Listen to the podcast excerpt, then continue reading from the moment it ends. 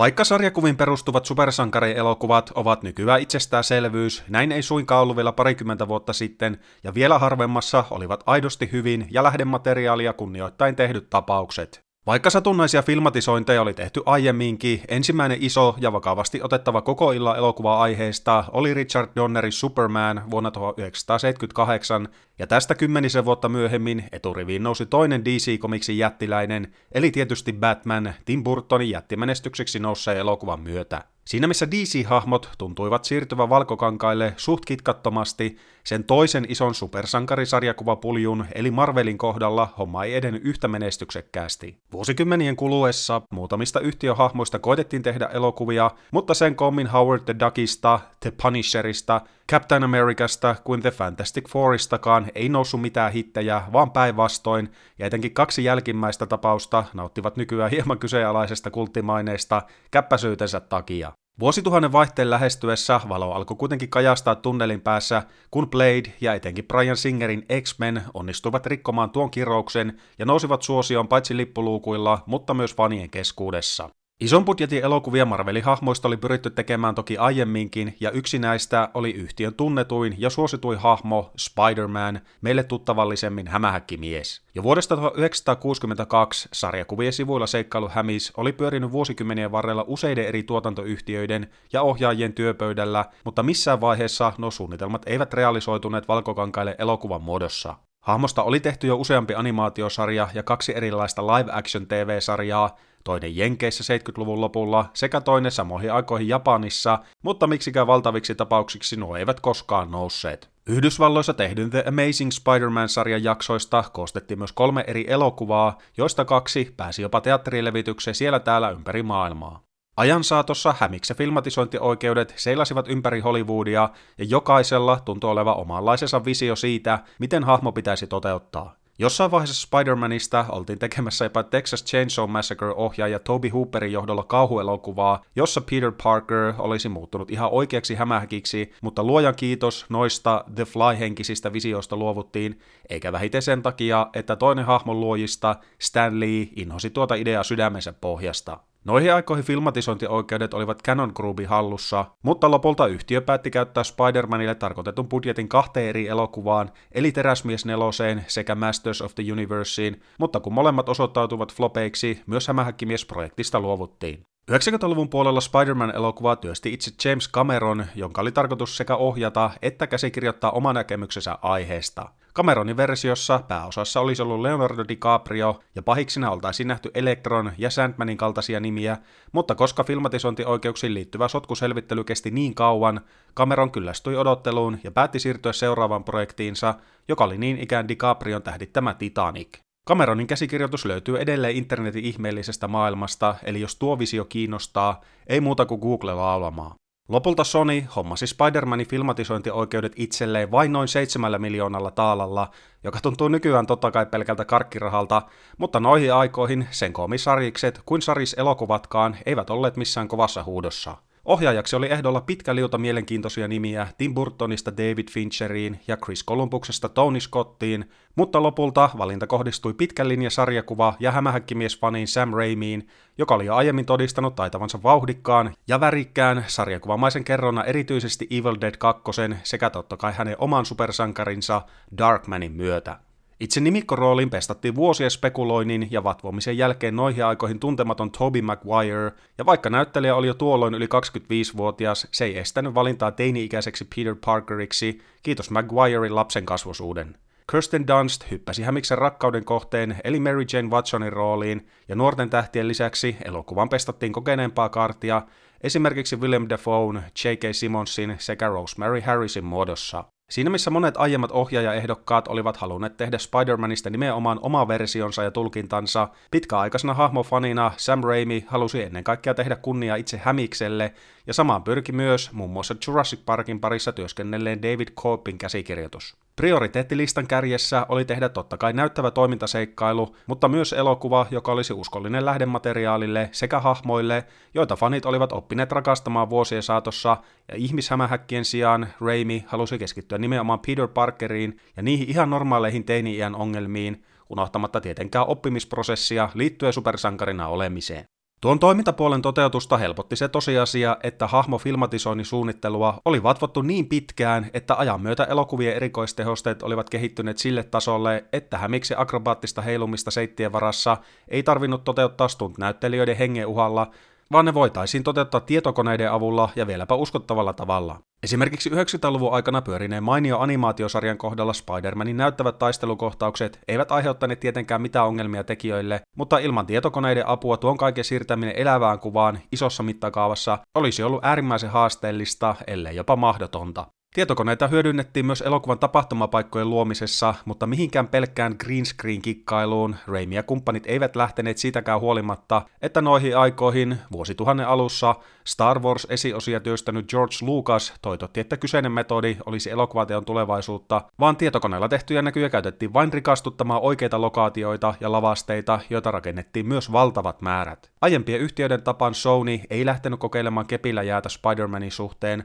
vaan elokuvalle lätkäistiin mammuttimainen 140 miljoonan dollarin budjetti, joka tarkoitti paitsi sitä, että Reimi-työryhminen saisi lähestulkoon vapaat kädet visioidensa toteuttamiseen, mutta myös sitä, että panokset ja paineet nousivat kertaheitolla jättimäisiksi. Supersankarielokuvat eivät olleet tosiaan noihin aikoihin mitenkään erityisen suosittu genre, ja esimerkiksi Batman and Robinin karmea floppaus muutama vuotta aiemmin oli vielä tuoreessa muistissa alan piireissä. Joitain kompromisseja tuotannon varrella jouduttiin silti tekemään liittyen esimerkiksi elokuvan pääpahiksen Green Goblinin suhteen, mutta palataan tuohon ihan hetken kuluttua. Pitkän suunnittelun jälkeen Valkokangas Hämis oli vihdoin muuttumassa lihaksi ja vereksi, ja simppelisti Spider-Maniksi nimety elokuvan kuvaukset käynnistyivät syksyllä 2000 ohjaaja Sam Raimin johdolla. Verkko oli punottu, ja nyt on aika ruveta käymään läpi, että mitä siihen verkkoon lopulta tarttui. Peter Parker on tavallinen täysi-ikäisyyttä lähestyvä nuori julli, joka ei kuulu koulussa suosituimpiin oppilaisiin.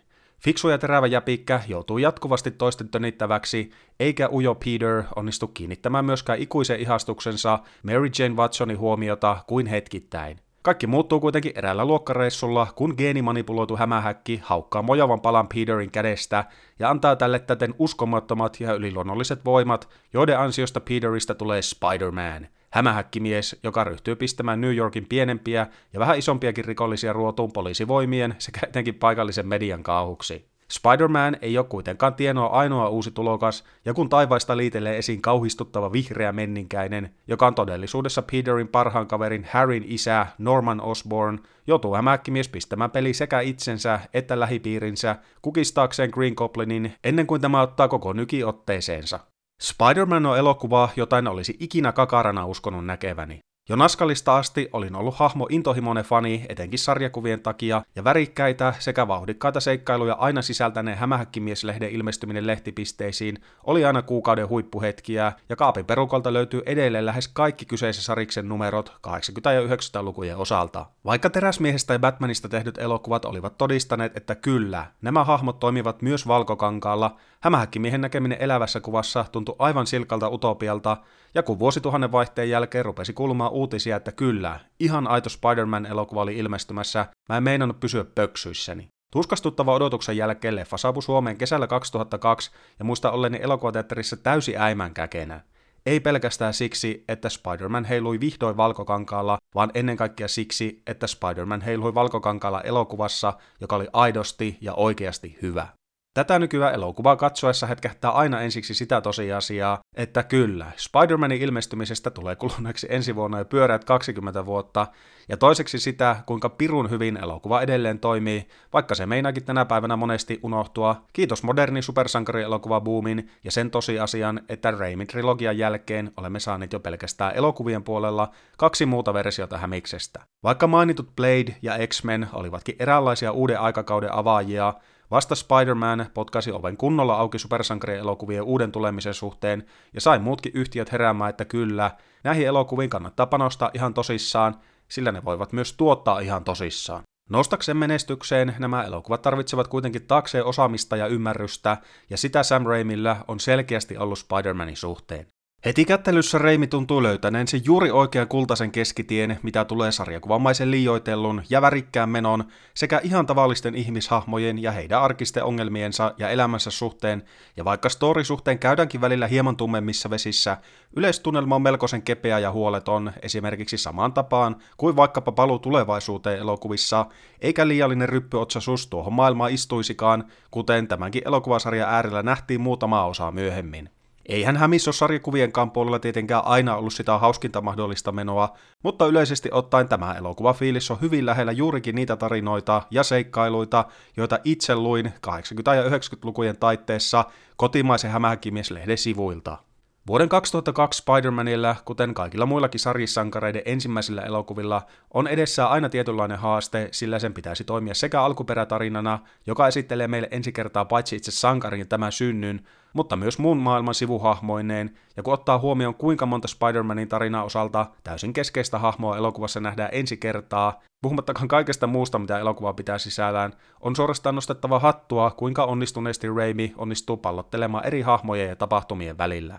Ensimmäinen Spider-Man ei ole täydellinen elokuva, eikä edes paras elokuva tästä aiheesta, mutta silti aika piru onnistunut peliavaus. Kaikesta spektaakkeliudesta ja erikoistehosteista huolimatta elokuvan keskiössä ovat se hahmot ja heidän väliset monimutkaiset suhteensa, ja siinä missä monet genre-elokuvat olivat tarjonneet tuohon asti tylsiä pahvimaisia karikatyyrejä, Spider-Man ei moisee sorru, ja elokuvan casting on yhä tänä päivänäkin lähes poikkeuksellisen onnistuneesti tehty.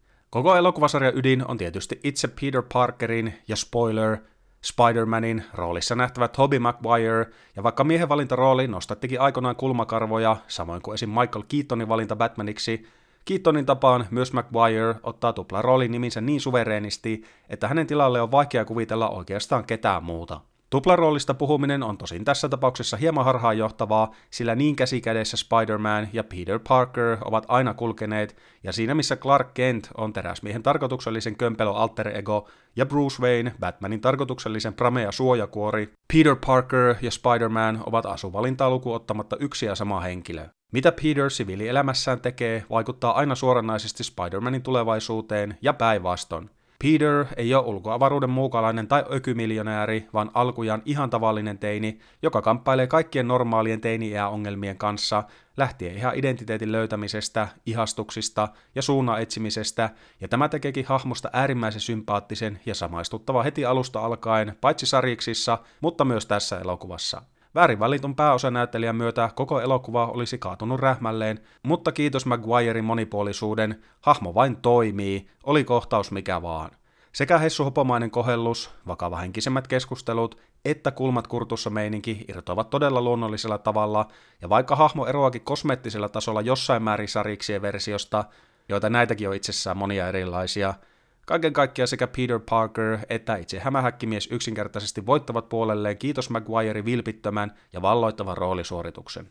Maguire ei ole kuitenkaan elokuva ainoa iso tähti isoimmasta roolistaan huolimatta, ja samalla tavalla kuin Michael Keatonin Batmanin rinnalle haettiin raskaa sarjan tukea Jack Nicholsonin kautta, myös Maguire sai rinnalle äärimmäisen karismaattisen nimen Willem Dafoe muodossa. Siinä missä Peter on sinisilmäisen naivi ja kokematon nuorukainen, Dafoe Norman Osborn on jo alusta alkaen kylmän ja hyytävä oloinen kivenkova bisnesmies ja klassinen hullu tiedemies, jonka eläimellisyys kuahtaa pintaa epäonnisen laboratoriokokeen seurauksena, kuten näille sarisahmoille tuntuu aika usein käyvän. Muututtuvan Green Gobliniksi Osborn eli Dafoe pääsee totaalisesti irti ja näyttelijä loistaa etenkin kohtauksissa, joissa Normanin dualismi ja sisäiset ristiriidat nostavat päätään ja ilman minkäänlaista maskeeraustakin Dafoe onnistuu näyttämään paikotellen todella pelottavalta ja uhkaavalta.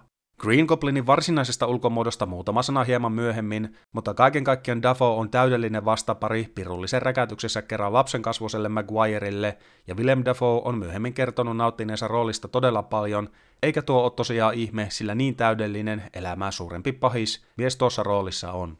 Peterin muusta lähipiiristä meillä esitellään myös totta kai MJ, Harry sekä May Täti, ja sekä Kirsten Dunst, James Franco että Rosemary Harris ovat kaikki kotona noissa rooleissa, ja vaikka etenkin Dunst on saanut myöhempinä vuosina kritiikkiä suorituksestaan etenkin jatkoosissa, ainakin mä itse pidän tämän elokuvan Mary Jane Watsonista.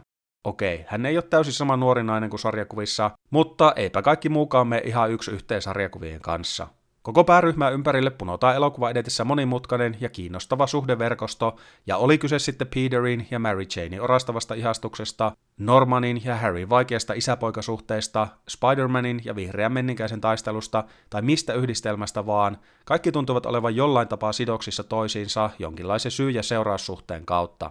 Silmukat kiristyvät elokuva edetessä, ja mitä pidemmälle story etenee, sen tukalampaa välikäteen Peter tuntuu jatkuvasti joutuvan, ja se on omiaan lisäämään elokuvan panoksia ja katsojen kiinnostusta loppusuora hämöttäessä. Onnellista loppua on turha odottaa kaikille, sillä sellaista ei ole tulossa. Aina nämä kanssakäymiset eivät kuitenkaan ole pelkkää juhlaa, ja etenkin Peterin ja Mary Janein välieselvittelyt ovat paikotellen melko tuskastuttavaa seurattavaa. Okei, mä ymmärrän, että tässä tehdään kivaa vihdettä koko perheelle, ja hattaramainen teiniromanssimeininki kuuluu tavallaan Spider-Maniin, mutta kun kaksikkomme lässyttää toisilleen silmiin tuijotellen ties monettako kertaa samoja lässytyksiään, inhoreaktio meinaa puskea pintaa väkisilläkin, ja monessa kohtaa juustosuuden suhteen mennään kriittisen rajan yli niin, että humahtaa. Papilavin oheen on löyty onneksi monia muita upeita sivuhahmoja ja kohtaamisia, joista nostettakoon esille esimerkiksi Spider-Manin ensimmäinen voimannäyttö painikehässä, jossa vastaan asettuu Bonesawin roolissa nähtävä showpanin legenda Randy the Macho Man Savage, ja juontajana toimii itse Bruce Campbell, joka antaa myös Spider-Manille tämän nimen kuin ohimennen. Raimin luottomiehen lisäksi kamerooleista voi bongata esimerkiksi Xenaa näytelle Lucy Lawlessin, ja kermana kakun päällä toimii J.K. Simmons Spider-Manin verbaalisena arkkivihollisena James Jonah Jamesonina, joka on todennäköisesti elokuvan yksiselitteisesti ja absoluuttisesti paras roolisuoritus. Simmons vain yksinkertaisesti on Jameson, ja sekin kertonee jotain, että mies on palannut sitten samaan rooliin myös Marvel Cinematic Universein puolella. Aivan hervotonta räkytystä. Mutta mitään pelkkää ihmissuhdedraamaahan Spider-Man ei suinkaan ole, ja yksi syy, miksi elokuvan realisoitumisessa kesti niin kauan, olivat tekniset haasteet. Pilvenpiirtäjien välillä seittien avulla etenevä hämähäkkipukuisen miehen toteuttaminen oli vaikuttanut aina lähes ylivoimaiselta haasteelta, mutta kiitos kehittyneen teknologian tuo oli vihdoin mahdollista toteuttaa järkevällä ja uskottavalla tavalla, ja elokuvan todellinen make it or break it hetki on tietenkin hämiksen ensimmäinen syöksyminen pakenevan rikollisauton perään seittien varassa. Ok, paikotelle vuosituhannen alu CGI pistää silmään todella karulla tavalla, mutta siitäkin huolimatta tuo suuri ja elokuvan toimimisen kannalta täysin keskeinen illuusio toimii, ja muista edelleen kuinka mieletöntä oli todistaa tuota näkyä ensi kertaa elokuvateatterissa. Siinä se hämähäkkimies nyt heijailee menemään ihka elävänä ja aitona, wow. Vauhdikkaammista kohtauksista erityisen mukaiset tempaavia ovat varsinkin Peterin pureman jälkeiset, melko humoristiset hetket, jolloin hän vasta opettelee hallitsemaan ja käyttämään voimiaan, puhumattakaan lopun karusta ja koruttomasta yhteenotosta menninkäisen kanssa, mutta ehkä juuri aikansa eläneiden tehosteiden takia kaikista tylsintä antia ovat nuo kaikista isoimmat toimintakohtaukset, jotka tuntuvat etenkin tänä päivänä aikamoisen tehottomilta ja liiankin keinotekoisilta. Etenkin vahvasti CGI-varaa rakennettu yhteenotto Times Squareilla näyttää kuin jostain videopelistä repästyltä, mutta vastavuoroisesti yhteenotot pikkurikollisten kanssa sateisilla ja ahtailla kujilla toimivat edelleen ja tuovat touhun keskelle aina niin tärkeää fyysisyyden tunnetta. Visuaalisesti elokuva tekee muutenkin muutamia hieman kyseenalaisia ratkaisuja, ja niin kuin tuossa aiemmin vähän viittasin, mä en ole henkilökohtaisesti mikään Green Goblinin ulkoasun suuri ystävä. Eikä siinä, tuo sarjakuvista tutumpi asukokonaisuus olisi hyvin todennäköisesti näyttänyt elävässä kuvassa vieläkin hassummalta ja epäuskottavammalta, mutta jotenkin tästä GGstä tulee mieleen joku Power Rangers-sarjasta karannut tusinapahis kaikessa kömpelyydessään. Sekä Goblinin asulle että varusteille annetaan elokuvassa ihan järkevä selitys, tai on järkevää ja järkevää, kuin kätsyä ja tommoset kiiturit nyt oikeasti jossain sodan käynnissä olisi. Mutta se ei poista sitä tosiasiaa, että melko kehnoltahan tämä ilmestys näyttää, mutta kiitos Dafoon huiman roolisuorituksen, tuo ongelma meinaa unohtua välillä kuin itsestään. Ottaen huomioon kuinka upealta Spider-Manin muutamat muut klassikkovastustajat myöhemmissä elokuvissa näyttävät, tämä Goblin taisi vetäistä sen lyhyen tikun, ja ilmeettömän ja tylsän naamion sijaan mä olisin halunnut nähdä paljon mieluummin sen jo testivaiheeseen edenneen Goblinin erikoistehosten naaman, josta kuitenkin luovuttiin ennen kuvauksia. Ehkä kaikista tehokkain efekti oltaisiin saatu maskeeraamalla jo valmiiksi pelottavan näköistä Dafon pärstävärkkiä, mutta tähän ilmeettömään ja elettömään naamioratkaisuun Reimi ja kumppanit päätyivät, ja tähän on tyytyminen.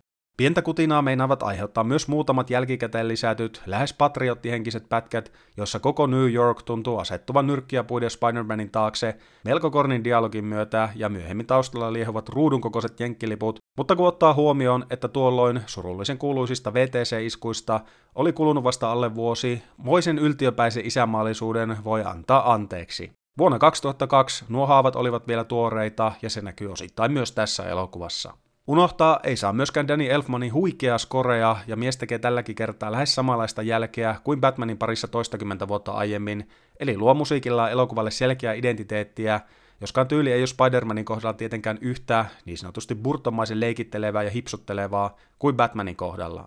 Kirkkai Helmi on totta kai elokuvan varsinainen tunnari, joka nousee omilla listoillaan niin sinne ihan Elfmanin Batman-tunnarin tuntumaan, eli toisin sanoen genre aivan terävimpään kärkeen. Mieletöntä kamaa, joka toimi selkeästi eräänlaisena ohjenuorana myös muutaman vuoden takaisin Insomniakin loistavan Spider-Man-pelin skorelle. Niin kuin alussa sanoin, tämän päivän supersankarielokuvien tulvassa nämä genre aiemmat teokset tuppaavat toisinaan unohtumaan, mutta ehkä juuri sen takia, että viime vuosina on tullut seurattua ja katseltua pääasiassa moderneja ja uusia tapauksia, palaaminen tämän leffan pariin ja vuosituhannen alkuun useamman vuoden tauon jälkeen tuntui äärimmäisen virkistävältä ja piristävältä.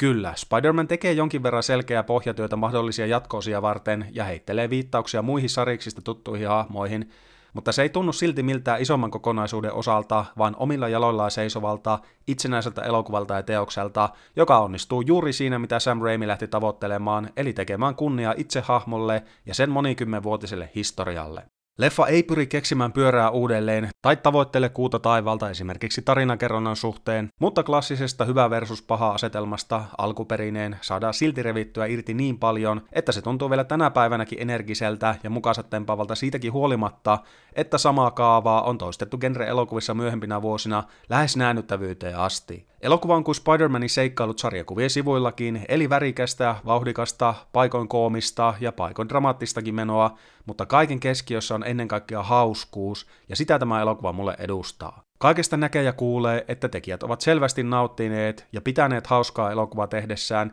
ja vaikka Spider-Manilla on omat kompastuskivensä, Sam Raimin vastustamaton tyyli, taito ja luovuus suorastaan pulppuavat ruudun läpi, ja tiettyjä hetkiä aikana tuntuu oikeasti siltä, että katsoisit liikkuvaa sarjakuvaa, sillä niin uljaita hetkiä mukaan mahtuu. Elokuva suhtautuu sekä Spider-Maniin että itseensä sillä juuri hahmolle oikealla asenteella, eli tosissaan, mutta ei vakavissaan, ja pienistä kauneusvirheistä huolimatta se on edelleen erittäin viihdyttävä ja hauska katselukokemus, joka teki juuri sen saman tempun mitä Superman ja Batman vuosikymmeniä aiemmin, eli se siirsi yhden kaikkien aikojen ikonisimmista sarjakuvasankareista valkokankaalle menestyksekkäästi sekä taiteellisesta että taloudellisesta vinkkelistä, unohtamatta juuriaan ja kunnioittamalla hahmo syvintä olemusta valloittavalla ja vangitsevalla tavalla genrensä merkkiteoksia, katsoi Spider-Mania miltä kantilta vaan. Aiemmin mainitut, kesken elokuvan tuotantoa tapahtuneet VTC-iskut eivät siirtäneet Spider-Manin julkaisua, mutta ne vaikuttivat elokuvan ennakkomainontaan, ja vuonna 2001 julkaistu teaser-traileri vedettiin pian iskujen jälkeen pois levityksestä, samoin kuin elokuvan ensimmäiset julisteet, joissa kaatuneet VTC-tornit näkyivät heijastuksena Spider-Manin silmissä, ja nykyään nuo julisteet ovatkin varsin haluttuja keräilijöiden keskuudessa. Elokuvan varsinainen ensi-ilta koitti alkukesästä 2002, ja pelot elokuvan floppaamisesta parin vuoden takaisin Batman and Robinin tapaan haihtuivat hetkessä, kun Spider-Man iski pöytään järkyttäviä lukemia nosten ensimmäiseksi elokuvaksi, joka keräsi 100 miljoonaa taalaa ensimmäisenä viikonloppunaan, ja loppujen lopuksi koko vuoden maailmanlaajuisissa lipputuloissa ohipainovat vain Harry Potter salaisuuksien kammioineen sekä Taru Sormusten herrasta trilogian keskimmäinen osa kaksi tornia. Ennen kaikkea Spider-Man oli onnistunut kuitenkin siinä tärkeimmässä, eli siirtämään nimikkohahmonsa uskottavasti elävään kuvaan ensimmäistä kertaa, ja tätä nykyään sitä pidetäänkin ensimmäisenä todella suurena lähtölaukauksena koko 2000-luvun ja sitä seuraavien vuosikymmenien supersankarielokuva boomille, ja vaikka Spider-Maninkin trikoisiin on hypännyt Raimin trilogian jälkeen useampikin eri näyttelijä, monille, mukaan lukien itselleni, Tobey Maguire on edelleen se Spider-Man, samoin kuin Christopher Reeve on se teräsmies ja Michael Keaton se Batman. 2000-luvun alussa Amazing Spider-Manit ja Marvel Cinematic Universet sun muut olivat kuitenkin vasta vuosien päässä, ja kun Sam Raimi ensimmäinen Spider-Man oli osoittautunut niin järisyttäväksi hitiksi sekä hahmofanien, rivikatsojien että kriitikoidenkin keskuudessa, jatko-osa oli enemmän kuin selviö, ja sen kimppuun käytikin lähes saman tien eka osa ilmestyttyä. Oppirahat oli maksettu, blueprint valmiina ja taivas avoinna, ja ohjaaja Sam Raimi sekä pääosatähdet olivat enemmän kuin valmiita jatkamaan niin menestyksekkäästi alkanutta Spider-Manin tarinaa. Jatkoosan kohdalla tarkoitus oli syventää katsojien suhdetta Peter Parkeriin, tämän alter egon sekä lähipiiriin entisestään, ja kun vihreät valot kerran paloivat, oli sama painaa kaasupohjaan. Jo kesällä 2004, eli vain kaksi vuotta ensimmäisen Spider-Manin jälkeen, katsojat tulisivat saamaan elokuva, joka saisi ensimmäisen elokuvan näyttämään lähinnä jonkinlaiselta harjoitustyöltä ja luonnostelmalta, ja paitsi että tuo jatko-osa tulisi nousemaan parhaaksi elokuvaksi tästä aiheesta, se tulisi olemaan myös yksi koko genre onnistuneimmista elokuvista ylipäätänsä.